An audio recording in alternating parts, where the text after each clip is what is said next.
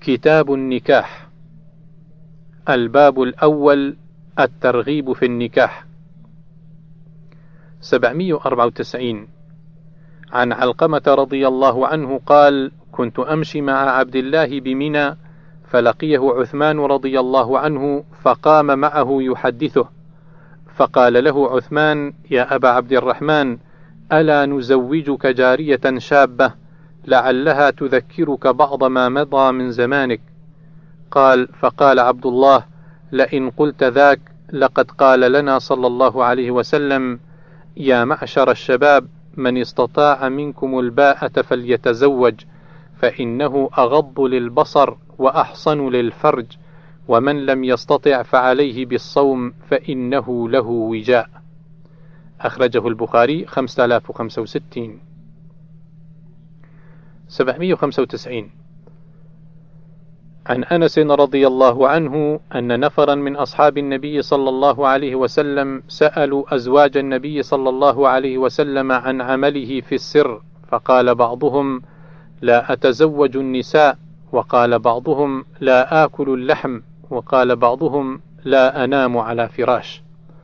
فحمد الله وأثنى عليه فقال ما بال أقوام قالوا كذا وكذا لكني أصلي وأنام وأصوم وأفطر وأتزوج النساء فمن رغب عن سنتي فليس مني. أخرجه البخاري 5063 796 عن سعد بن أبي وقاص رضي الله عنه قال أراد عثمان بن مضعون رضي الله عنه أن يتبتل فنهاه رسول الله صلى الله عليه وسلم ولو أجاز له ذلك لاختصينا. أخرجه البخاري 5073 الباب الثاني خير متاع الدنيا المرأة الصالحة. 797 عن عبد الله بن عمرو رضي الله عنهما أن رسول الله صلى الله عليه وسلم قال: الدنيا متاع وخير متاع الدنيا المرأة الصالحة. الباب الثالث في نكاح ذات الدين. 798 عن أبي هريرة رضي الله عنه عن النبي صلى الله عليه وسلم قال تنكح المرأة لأربع لمالها ولحسبها ولجمالها ولدينها فاظفر بذات الدين تربت يداك. أخرجه البخاري 5090 الباب الرابع في نكاح البكر. 799 عن جابر بن عبد الله رضي الله عنهما أن عبد الله هلك وترك تسع بنات أو قال سبع بنات. فتزوجت امرأة ثيبا فقال لي رسول الله صلى الله عليه وسلم يا جابر تزوجت؟ قال قلت نعم. قال فبكر أم ثيب؟ قال قلت بل ثيب يا رسول الله. قال فهلا جارية تلاعبها وتلاعبك؟ أو قال تضاحكها وتضاحكك؟ قال قلت له إن عبد الله هلك وترك تسع بنات أو سبع بنات وإني كرهت أن آتيهن أو أجيئهن بمثلهن فأحببت أن أجيء بامرأة تقوم عليهن وتصلحهن. قال فبارك الله لك. أو قال لي خيرا. أخرجه البخاري 5367 الباب الخامس لا يخطب على خطبة أخيه. 800 عن عبد الرحمن بن شماسة أنه سمع عقبة بن عامر رضي الله عنه على المنبر يقول: إن رسول الله صلى الله عليه وسلم قال: المؤمن أخو المؤمن، فلا يحل للمؤمن أن يبتاع على بيع أخيه، ولا يخطب على خطبة أخيه حتى يذر. الباب السادس النظر إلى المرأة لمن يريد التزويج. 801 عن أبي هريرة رضي الله عنه قال جاء رجل إلى النبي صلى الله عليه وسلم فقال إني تزوجت امرأة من الأنصار. فقال له النبي صلى الله عليه وسلم هل نظرت إليها؟ فإن في عيون الأنصار شيئا. قال قد نظرت إليها. قال على كم تزوجتها؟ قال على أربع أواق. فقال له النبي صلى الله عليه وسلم على أربع أواق كأنما تنحتون الفضة من عرض هذا الجبل. ما عندنا ما نعطيك. ولكن عسى أن نبعثك في بعث تصيب منه. قال فبعث بعثا إلى بني عبس بعث ذلك الرجل فيهم. الباب السابع استئمار الأيم والبكر في النكاح. 802 عن أبي هريرة رضي الله تعالى عنه أن رسول الله صلى الله عليه وسلم قال لا تنكح الأيم حتى تستأمر. ولا تنكح البكر حتى تستأذن. قالوا يا رسول الله وكيف إذنها؟ قال أن تسكت. أخرجه البخاري 5136 803 عن ابن عباس رضي الله عنهما أن النبي صلى الله عليه وسلم قال: الأيم أحق بنفسها من وليها، والبكر تستأذن في نفسها، وإذنها صماتها. الباب الثامن الشروط في النكاح. 804 عن عقبة بن عامر رضي الله عنه قال: قال رسول الله صلى الله عليه وسلم: إن أحق الشرط أن يوفى به ما استحللتم به الفروج. أخرجه البخاري 2721 الباب التاسع تزويج الصغيرة. 805 عن عائشة رضي الله عنها قالت تزوجني رسول الله صلى الله عليه وسلم لست سنين وبنى بي وأنا بنت تسع سنين. قالت فقدمنا المدينة فوعكت شهرا فوفى شعري جميمة فأتتني أم رومان وأنا على أرجوحة ومعي صواحبي فصرخت بي فأتيتها وما أدري ما تريد بي. فأخذت بيدي فأوقفتني على الباب فقلت هه هه. حتى ذهب نفسي فأدخلتني بيتا فإذا نسوة من الأنصار فقلنا على الخير والبركة وعلى خير طائر. فأسلمتني إليهن فغسلن رأسي وأصلحنني فلم يرعني إلا ورسول الله صلى الله عليه وسلم ضحى فأسلمنني إليه. أخرجه البخاري 3894 الباب العاشر عتق الأمة وتزويجها. 806 عن أنس رضي الله عنه أن رسول الله صلى الله عليه وسلم غزا خيبر قال فصلينا عندها صلاة الغداة بغلس فركب نبي الله صلى الله عليه وسلم وركب أبو طلحة وأنا رديف أبي طلحة. فأجرى نبي الله صلى الله عليه وسلم في زقاق خيبر. وإن ركبتي لتمس فخذ نبي الله صلى الله عليه وسلم وانحسر الإزار عن فخذ النبي صلى الله عليه وسلم فإني لأرى بياض فخذ نبي الله صلى الله عليه وسلم. فلما دخل القرية قال الله أكبر! خربت خيبر. إنا إذا نزلنا بساحة قوم فساء صباح المنذرين قالها ثلاث مرات قال وقد خرج القوم إلى أعمالهم فقالوا محمد والله. قال عبد العزيز وقال بعض أصحابنا محمد والخميس. قال وأصبناها عنوة وجمع السبي فجاءه دحية فقال يا رسول الله أعطني جارية من السبي. فقال اذهب فخذ جارية. فأخذ صفية بنت حيي فجاء رجل إلى نبي الله صلى الله عليه وسلم فقال يا نبي الله أعطيت دحية صفية بنت حيي سيد قريضة والنضير. ما تصلح إلا لك. قال أدعوه بها. قال فجاء بها فلما نظر إليها النبي صلى الله عليه وسلم قال خذ جارية من السبي غيرها. قال وأعتقها وتزوجها. فقال له ثابت يا أبا حمزة ما أصدقها؟ قال نفسها أعتقها وتزوجها. حتى إذا كان بالطريق جهزتها له أم سليم فأهدتها له من الليل. فأصبح رسول الله صلى الله عليه وسلم عروسا فقال من كان عنده شيء فليجئ به. قال وبسط نطعا. قال فجعل الرجل يجيء بالأقط وجعل الرجل يجيء بالتمر وجعل الرجل يجيء بالسمن فحاسوا حيسا فكانت وليمة رسول الله. أخرجه البخاري 371 807 عن أبي موسى الأشعري رضي الله عنه قال قال رسول الله صلى الله عليه وسلم في الذي يعتق جاريته ثم يتزوجها له أجران. أخرجه البخاري 2544 الباب الحادي عشر نكاح الشغار.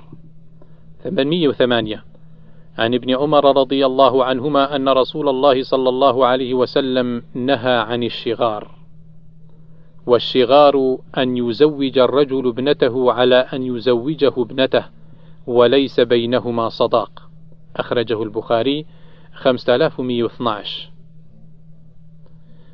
الباب الثاني عشر في نكاح المتعة 809 عن قيس قال سمعت عبد الله بن مسعود رضي الله عنه قال كنا نغزو مع رسول الله صلى الله عليه وسلم ليس لنا نساء. فقلنا ألا نستخصي؟ فنهانا عن ذلك ثم رخص لنا أن ننكح المرأة بالثوب إلى أجل. ثم قرأ عبد الله يا أيها الذين آمنوا لا تحرموا طيبات ما أحل الله لكم ولا تعتدوا إن الله لا يحب المعتدين. سورة المائدة الآية 87 أخرجه البخاري 5075 810 عن جابر بن عبد الله رضي الله عنهما قال: كنا نستمتع بالقبضة من التمر والدقيق الأيام على عهد رسول الله صلى الله عليه وسلم وأبي بكر رضي الله عنه حتى نهى عنه عمر رضي الله عنه في شأن عمرو بن حريث. أخرجه البخاري 5117 و 5118 الباب الثالث عشر. نسخ نكاح المتعة وتحريمها. 811 عن علي بن أبي طالب رضي الله عنه أن رسول الله نهى عن متعة النساء يوم خيبر وعن أكل لحوم الحمر الإنسية. أخرجه البخاري 4216 812 عن الربيع بن سبرة أن أباه غزا مع رسول الله صلى الله عليه وسلم فتح مكة قال فأقمنا بها خمس عشرة ثلاثين بين ليلة ويوم فأذن لنا رسول الله صلى الله عليه وسلم في متعة النساء فخرجت أنا ورجل من قومي ولي عليه فضل في الجمال وهو قريب من الدمامة. مع كل واحد منا برد فبردي خلق وأما برد ابن عمي فبرد جديد غض. حتى إذا كنا بأسفل مكة أو أعلاها فتلقتنا فتاة مثل البكرة العنطنطة. فقلنا لها هل لك أن يستمتع منك أحدنا؟ قالت وماذا تبذلان؟ فنشر كل واحد منا برده فجعلت تنظر إلى الرجلين ويراها صاحبي تنظر إلى عطفها فقال إن برد هذا خلق وبردي جديد غض فتقول برد هذا لا بأس به ثلاث مرار أو مرتين ثم استمتعت منها فلم أخرج حتى حرمها رسول الله صلى الله عليه وسلم. 813 عن سبرة الجهني رضي الله عنه أنه كان مع رسول الله صلى الله عليه وسلم فقال: يا أيها الناس إني قد كنت أذنت لكم في الاستمتاع من النساء، وإن الله قد حرم ذلك إلى يوم القيامة، فمن كان عنده منهن شيء فليخل سبيلها، ولا تأخذوا مما آتيتموهن شيئا. الباب الرابع عشر النهي عن نكاح المحرم وخطبته. 814 عن نبيه بن وهب أن عمر بن عبيد الله أراد أن يزوج طلحة بن عمر بنت شيبة بن جبير فأرسل, فأرسل إلى أبان بن عثمان يحضر ذلك وهو أمير الحج فقال أبان سمعت عثمان بن عفان رضي الله عنه يقول قال رسول الله صلى الله عليه وسلم لا ينكح المحرم ولا ينكح ولا يخطب. 815 عن ابن عباس رضي الله عنهما أنه قال تزوج رسول الله صلى الله عليه وسلم بميمونة وهو محرم. أخرجه البخاري 1837 816 عن يزيد بن الأصم رضي الله عنهما قال حدثتني ميمونة بنت الحارث رضي الله عنها أن رسول الله صلى الله عليه وسلم تزوجها وهو حلال. قال وكانت خالتي وخالة ابن عباس. الباب الخامس عشر تحريم الجمع بين المرأة وعمتها أو خالتها. 817 عن أبي هريرة رضي الله عنه أن رسول الله صلى الله عليه وسلم نهى عن أربع نسوة أن يجمع بينهن المرأة وعمتها والمرأة وخالتها. أخرجه البخاري 5109 الباب السادس عشر صداق النبي صلى الله عليه وسلم لأزواجه. 818 عن أبي سلمة بن عبد الرحمن أنه قال سألت عائشة رضي الله عنها زوج النبي صلى الله عليه وسلم كم كان صداق رسول الله صلى الله عليه وسلم؟ قالت كان صداقه لأزواجه ثنتي عشرة أوقية ونش ونشأ. قالت أتدري من نش؟ قال قلت لا. قالت نصف أوقية. فتلك خمسمائة درهم. فهذا صداق رسول الله صلى الله عليه وسلم لأزواجه. الباب السابع عشر النكاح على وزن نواة من ذهب.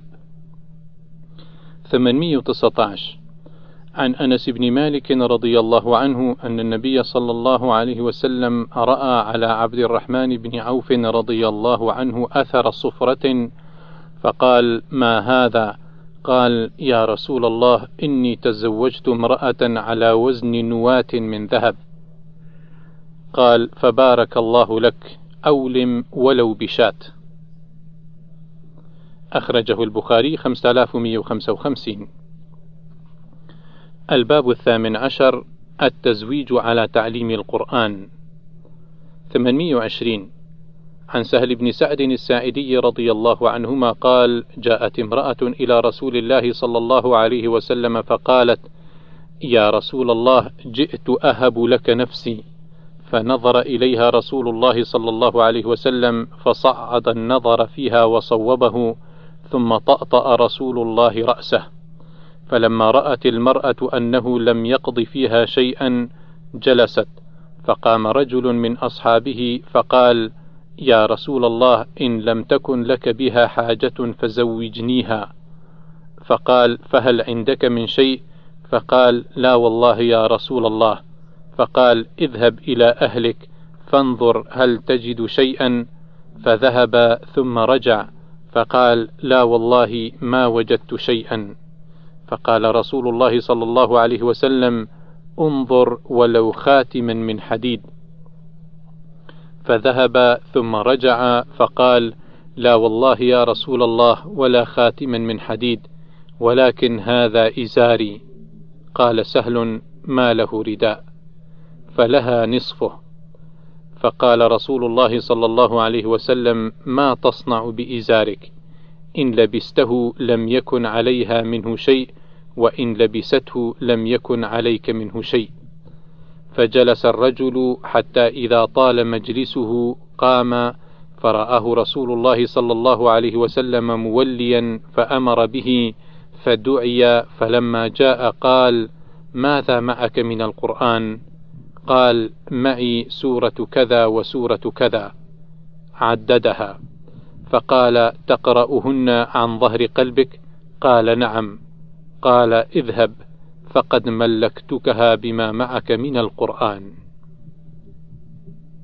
أخرجه البخاري 5030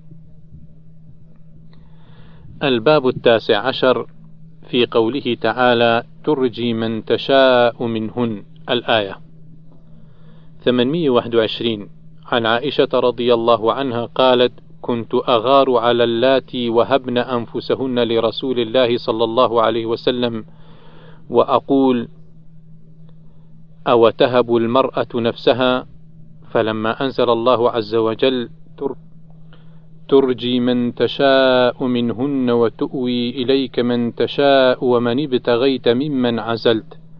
سورة الأحزاب الآية 51 قالت قلت والله ما أرى ربك إلا يسارع لك في هواك.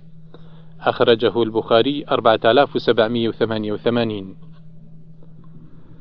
الباب العشرون التزويج في شوال 822 عن عائشة رضي الله عنها قالت تزوجني رسول الله صلى الله عليه وسلم في شوال وبنى بي في شوال فأي نساء رسول الله صلى الله عليه وسلم كان أحظى عنده مني؟ قال وكانت عائشة تستحب أن تدخل نساءها في شوال. الباب الحادي والعشرون الوليمة في النكاح 823 عن أنس بن مالك رضي الله عنه قال ما أولم رسول الله صلى الله عليه وسلم على امرأة من نسائه أكثر وأفضل مما أولم على زينب. فقال ثابت البناني بما أولم؟ قال أطعمهم خبزا ولحما حتى تركوه. أخرجه البخاري 5168 824 عن أنس بن مالك رضي الله عنه قال تزوج رسول الله صلى الله عليه وسلم فدخل بأهله. قال فصنعت أمي أم سليم حيسا فجعلته في تور فقالت يا أنس اذهب بهذا إلى رسول الله صلى الله عليه وسلم فقل بعثت بهذا إليك أمي وهي تقرئك السلام وتقول إن هذا لك منا قليل يا رسول الله. قال فذهبت بها إلى رسول الله صلى الله عليه وسلم فقلت إن أمي تقرئك السلام وتقول إن هذا لك منا قليل يا رسول الله. فقال ضعه. ثم قال اذهب فادع لي فلانا وفلانا وفلانا ومن لقيت. وسمى رجالا قال فدعوت من سمى ومن لقيت. قال قلت لأنس عدد كم كانوا؟ قال زهاء ثلاثمائة. وقال لي رسول الله صلى الله عليه وسلم يا أنس هات التور قال فدخلوا حتى امتلأت الصفة والحجرة. فقال رسول الله صلى الله عليه وسلم ليتحلق عشرة عشرة وليأكل كل إنسان مما يليه. قال فأكلوا حتى شبعوا. قال فخرجت طائفة ودخلت طائفة حتى أكلوا كلهم. فقال لي يا أنس ارفع. قال فرفعت فما أدري حين وضعت كان أكثر أم حين رفعت. قال وجلس طوائف منهم يتحدثون في بيت رسول الله صلى الله عليه وسلم.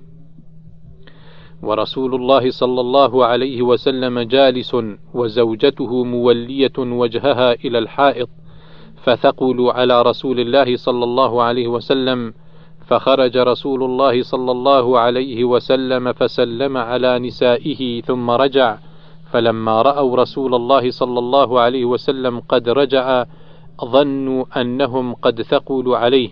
قال فابتدروا الباب فخرجوا كلهم. وجاء رسول الله صلى الله عليه وسلم حتى أرخى الستر ودخل وأنا جالس في الحجرة فلم يلبث إلا يسيرا حتى خرج علي وأنزلت هذه الآية.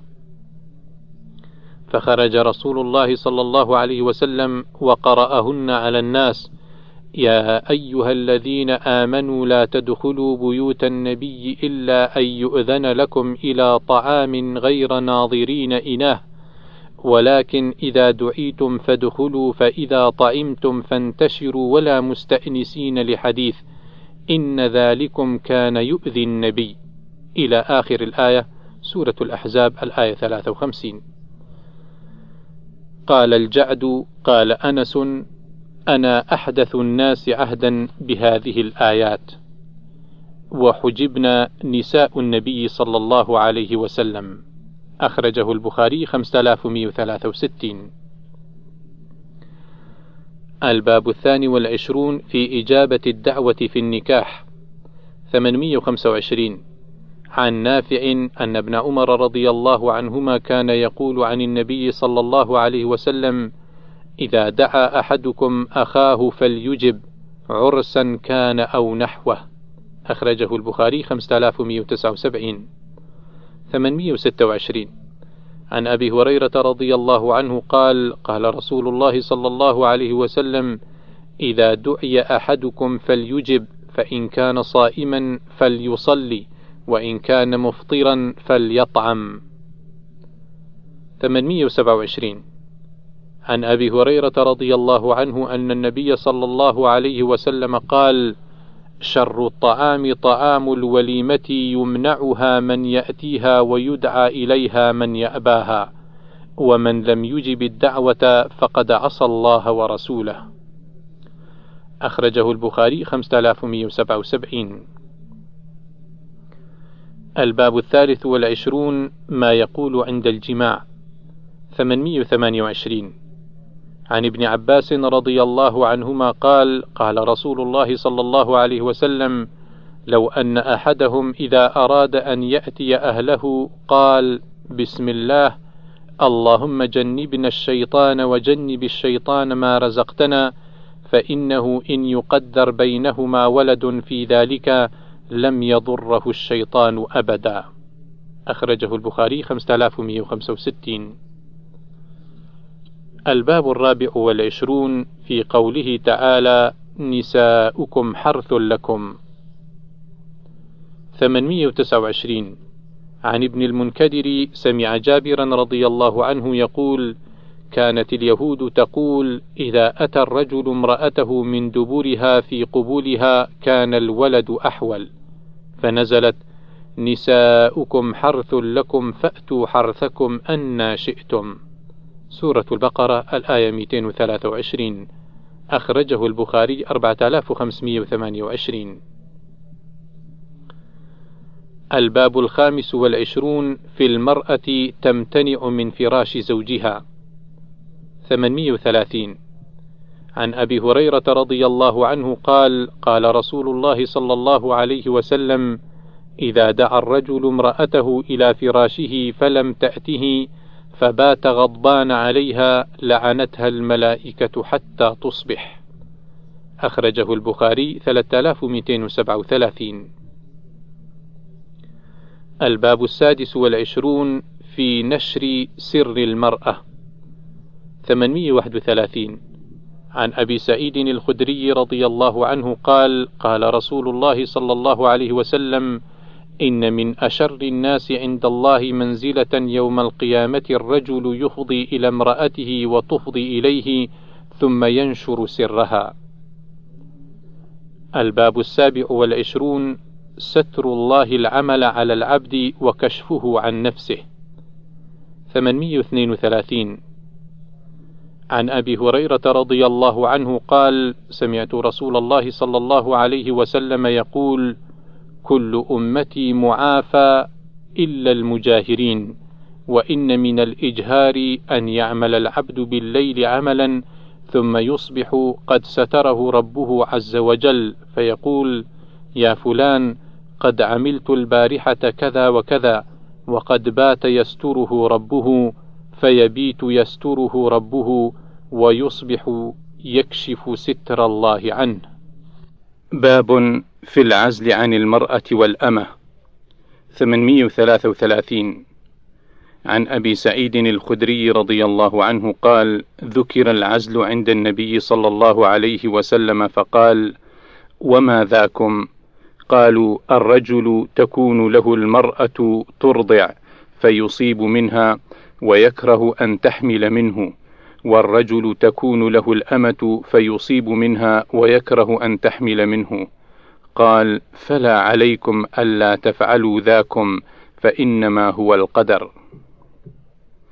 قال ابن عون فحدثت به الحسن فقال والله لكأن هذا زجر.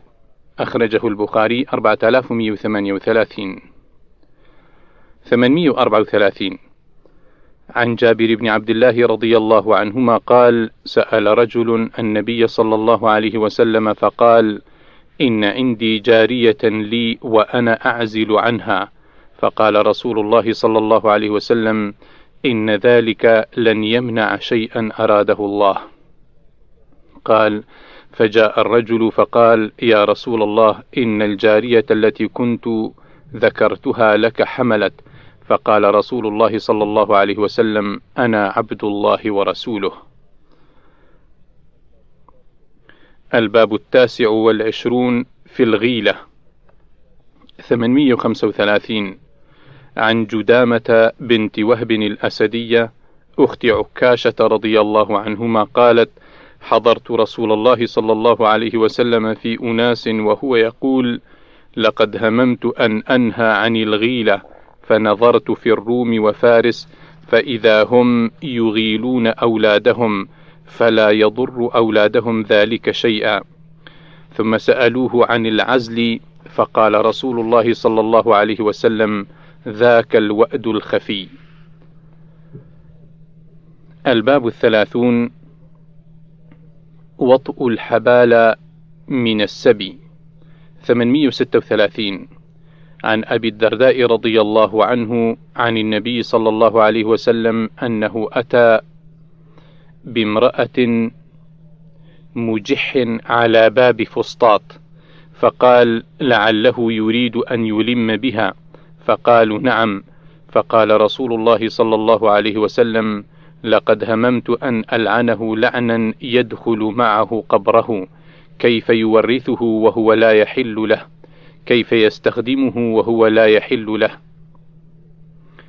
837 عن أبي سعيد الخدري رضي الله عنه أن رسول الله صلى الله عليه وسلم يوم حنين بعث جيشا إلى أوطاس فلقوا عدوا فقاتلوهم فظهروا عليهم فأصابوا لهم سبايا فكأن ناسا من أصحاب رسول الله صلى الله عليه وسلم تخرجوا من غشيانهن من أجل أزواجهم من المشركين فأنزل الله عز وجل في ذلك والمحصنات من النساء إلا ما ملكت أيمانكم سورة النساء الآية 24 أي فهن لكم حلال إذا انقضت عدتهن. الباب الحادي والثلاثون في القسم بين النساء. 838 عن أنس رضي الله عنه قال: كان للنبي صلى الله عليه وسلم تسع نسوة فكان إذا قسم بينهن لا ينتهي إلى المرأة الأولى إلا في تسع فكن يجتمعن في كل ليلة في بيت التي يأتيها فكان في بيت عائشة فجاءت زينب فمد يده إليها فقالت هذه زينب فكف النبي يده. فتقاولتا حتى استخبثتا وأقيمت الصلاة فمر أبو بكر رضي الله عنه على ذلك فسمع أصواتهما فقال أخرج يا رسول الله إلى الصلاة واحث في أفواههن التراب.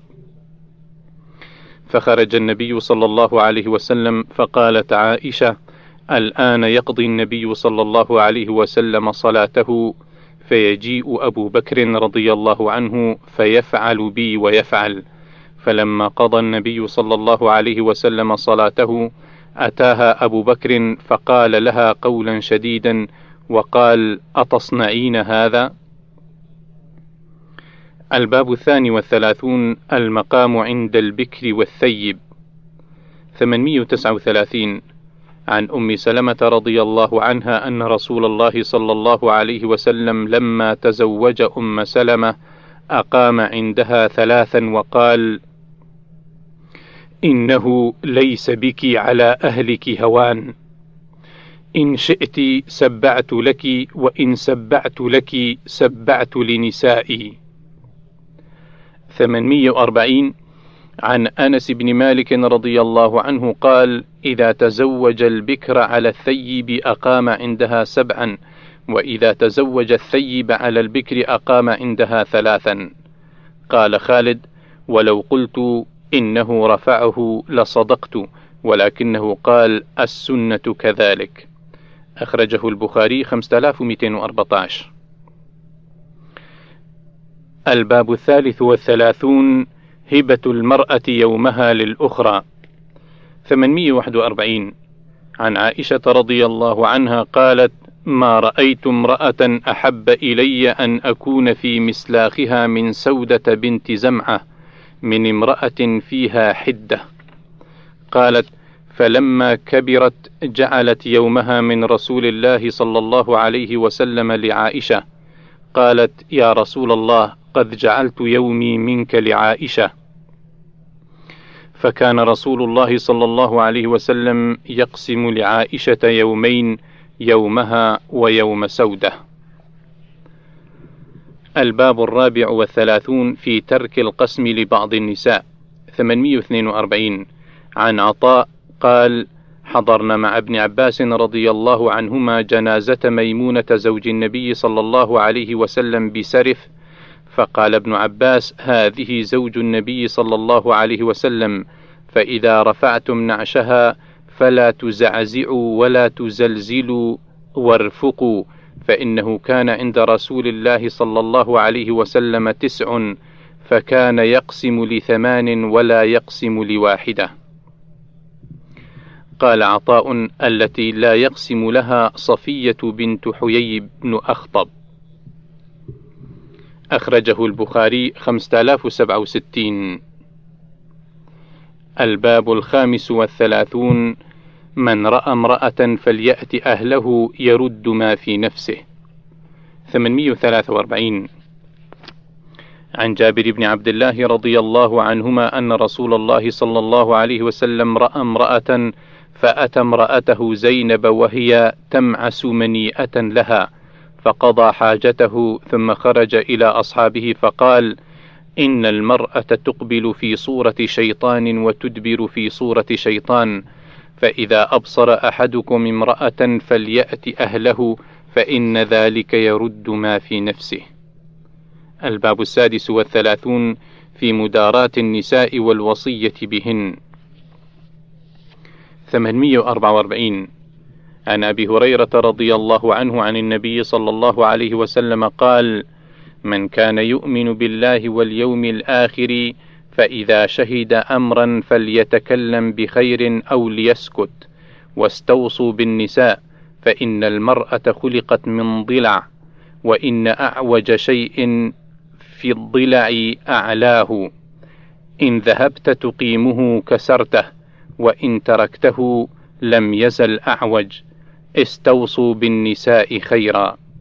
أخرجه البخاري 5185 الباب السابع والثلاثون. لا يفرك مؤمن مؤمنة. 845 عن أبي هريرة رضي الله عنه قال قال رسول الله صلى الله عليه وسلم لا يفرك مؤمن مؤمنة. إن كره منها خلقا رضي منها آخر. أو قال غيره. الباب الثامن والثلاثون لولا حواء لم تخن أنثى زوجها. 846 عن أبي هريرة رضي الله عنه قال قال رسول الله صلى الله عليه وسلم لولا بنو إسرائيل لم يخبث الطعام ولم يخنز اللحم ولولا حواء لم تخن أنثى زوجها الدهر. أخرجه البخاري 3330 الباب التاسع والثلاثون من قدم من سفر فلا يعجل بالدخول إلى أهله كي تمشط الشعثة. 847 عن جابر بن عبد الله رضي الله عنهما قال كنا مع رسول الله صلى الله عليه وسلم في غزاة فلما أقبلنا تعجلت على بئير لي قطوف فلحقني راكب خلفي فنخس بئيري بعنزة كانت معه فانطلق بئيري كأجود ما أنت راء من الإبل فالتفت فإذا أنا برسول الله صلى الله عليه وسلم فقال ما يعجلك يا جابر؟ قلت يا رسول الله إني حديث عهد بعرس فقال أبكرا تزوجتها أم ثيبا؟ قال قلت بل ثيبا. قال فهلا جارية تلاعبها وتلاعبك؟ قال فلما قدمنا المدينة ذهبنا لندخل فقال أمهلوا حتى ندخل ليلا أي عشاء كي تمتشط الشعيثة وتستحد المغيبة. قال وقال فإذا قدمت فالكيس الكيس. أخرجه البخاري 5245